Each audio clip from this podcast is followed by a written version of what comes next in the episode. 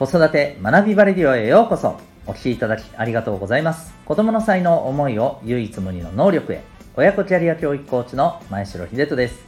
様々なメソッド子育て講師の経験を取り入れたオーダーメイドのコーチングで親子の本当に望む生き方を実現するそんなサポートをしております。またパパのためのオンラインサロンともいくパパの学び場も運営しております。このチャンネルでは家庭とお仕事どちらも充実させたい。そんなママパパを応援する情報メッセージを毎日配信しております。今日は第249回になります。学校ならではの学びというテーマでお送りしていきたいと思います。はい。えーと今日からね6月に入りますね。はい、えー、今月で2022年も、はい、前半折り返しということになります。なんか早いですね。はい。えー、それでは今日のテーマに行きたいと思うんですが、えー、学校ならではの学びということで、えっ、ー、と、そうですね、まあ、あの、改めてっていうところですけども、えっ、と、私がこう、あの、この間、えー、セッション、学生さんとのね、セッションの中で、まあ、なんとなく、なんか学校でどういうものが一番やっぱり得られるものって大きいかなみたいなね話になったことがあるんですね。でその時にその学生さんから、うんと、やっぱり出てきた答えとして、まあ、本当にねこれはもうあのみんなそれぞれの答えがあると思ってるんですけれども、えー、やっぱそこで得られたのって、うん、やっぱりあの友達というか、まあ、友達と一緒にいる時間、うん、というふうなねあの答えが出てきたんですね。あなるほどなと思って僕はすごくねあの納得いったんですね。まあ、それはあの、まあ、もずっとねこの、えー、学生さんとセッションをしてて、まあ、その、ね、学生さんすごくねやっぱりこうあの家族だったりねあの友達のことってすごくねあの家族思い友達思いな子なんですよね。うん、なんでまあまあなるほどなということで納得したりもしたんですけどそれだけじゃなくてですね、うん、やっぱり学校って私自身のこの経験というか私自身の、えー、小中高校、まあ、大学もですけどその頃のことを思い出してみた時にうんやっぱり今自分自身にとっても大きくプラスになったことってそういうあの、まあ、人間関係っていうところは大きいなと思っているんですよね。でそこから改めて学校だからこそ得られる学びって何だろうなっていうふうにね考えてみたんですよ。で,、えー、でですねちょっとこれはあの、うん、まあいろいろね、えっと、人はいろいろ考え方あると思うんですけどあの正直ですね学習する内容ってもう今いろんな方法で学ぶことってできるようになっちゃってるじゃないですか。ね、テクノロジーも発達して、えー、やっぱりねネットのあの環境とかこういったところもあって極端な話その、まあ、これ学校のね勉強だけの話ではなくてですね結構ある程度の物事って気になったら調べれば出てくるじゃないですか。全部。もちろんねフェイクニュースみたいなのもあるんで、ね、ガセ情報みたいなのもあるんでその辺りは情報リテラシーが必要ですけれども基本的には調べれば大体出てくるわけですよ。で、えー、もっと言うと、まあ、これはあのこの放送でもちょっと触れたことありますかね。あの YouTube などで見たらですねいわゆる学校の学習に関する内容の動画なんていっぱいあるんです。それこそですねえっと塾の授業ともう本当に遜色ないぐらいのですね、えー、動画の授業を生で見れたりするんです。生でっていうか生じゃない。ただで見れたりするんですよ。はい。そういう動画だって出てるんです普通に。だそういうことを考えたらですね私が今学生だったら中学生とかだったらですね極端な話、まあ、例えば学校、ね、病欠で休まないといけないとか、えー、なったとしてもですね YouTube のそれでえー、まあ、学校でこの辺やってるだろうなっていうところやったら、まあ、そんな困らなさそうな気がしますね正直。あ例えばもちろん課題とかねそういったものは出さないといけないけど。うん。なので強化知識的なところはですねまあ、もちろん塾っていう存在も当然あるわけですしね、うん、でその塾ももう今オンラインの授業とかねそういったことにもすごく力入れてらっしゃるところが多いから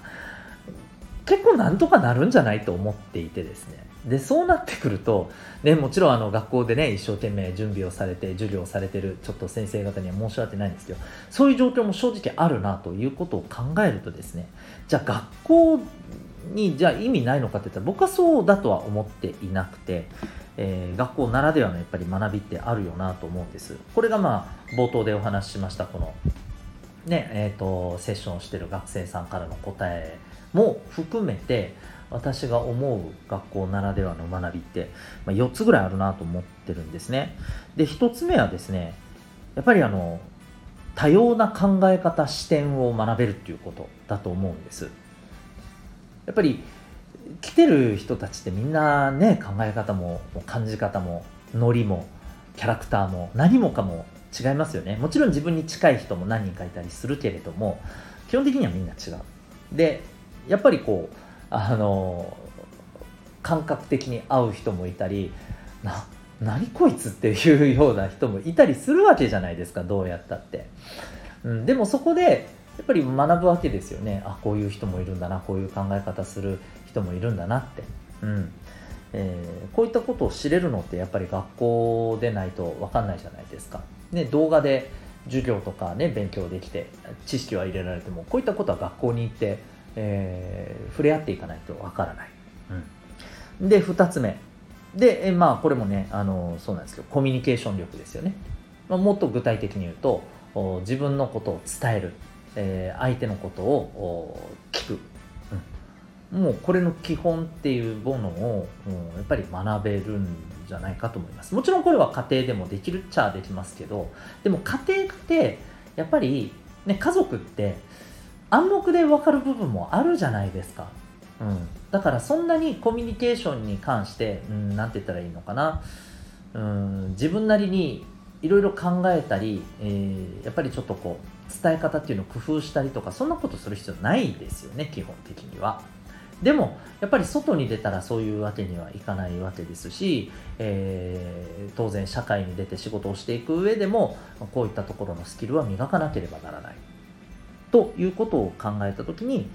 うん、やっぱりさっきも言ったようにいろんな自分とは全然考え方もね、えー、物の見方も違う人たちとコミュニケーションをとっていく術っていうのを、まあ、そこでね、えー、体感しながら身につけていくことができますよね。はい。で、3つ目。まあ、その中で絶対に出てくるのがストレスなんですよ。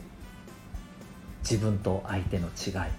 自分にとってはどうも納得いかないような、まあ、ことをしていかないといけないみたいな場面もありますよね。それこそ、あのー、そこで、ま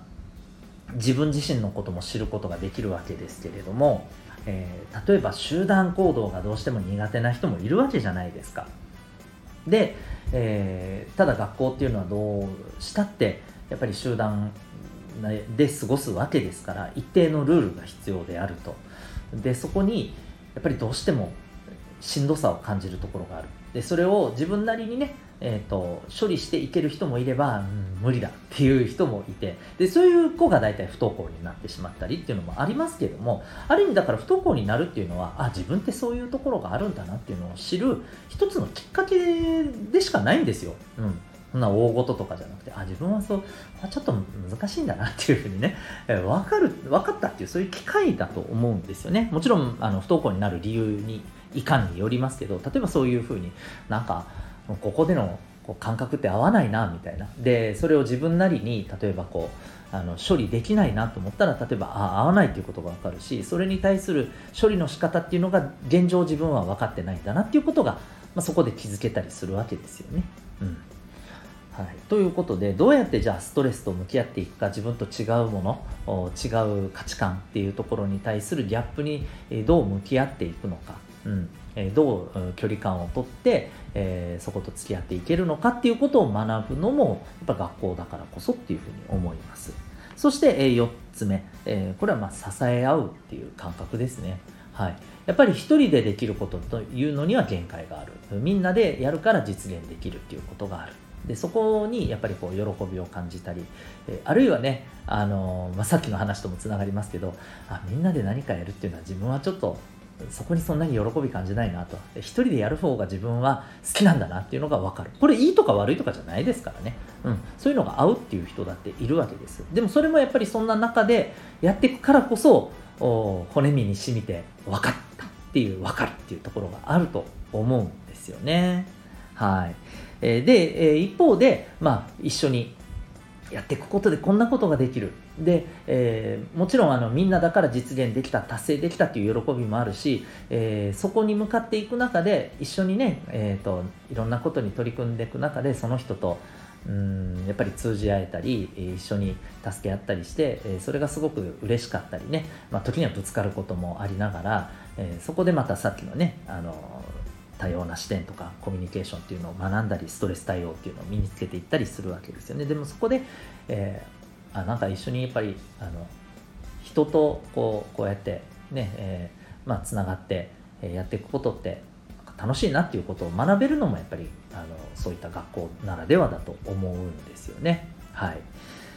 ということで、えー、多様な視点コミュニケーションストレスへの対応そして支え合うという体験この4つがですね、まあ、僕的に今思う学校ならではの得られる学びではないのかなというふうに思います。そういう意味でですねまあ学校っていうのはやっぱりね必要なところだと思います。で一方で、えー、そこがまあ難しいなという人もいます。その場合にはまあ、集団でやるっていうその学校というスタイルが今の日本の学校というスタイルが単純に自分には合わないなと。だったらばどういう社会形成の,、まあ、あのスタイルの学校なら良いのか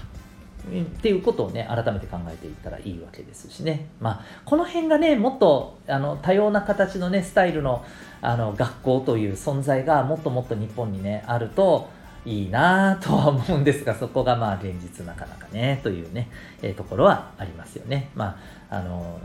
そこでねやっぱり海外にっていうふうに、まあ、言ったりとかねあのそういった動きがあるのはそういうそのやっぱりね現状があるからなというふうに思ったりするわけです。はい、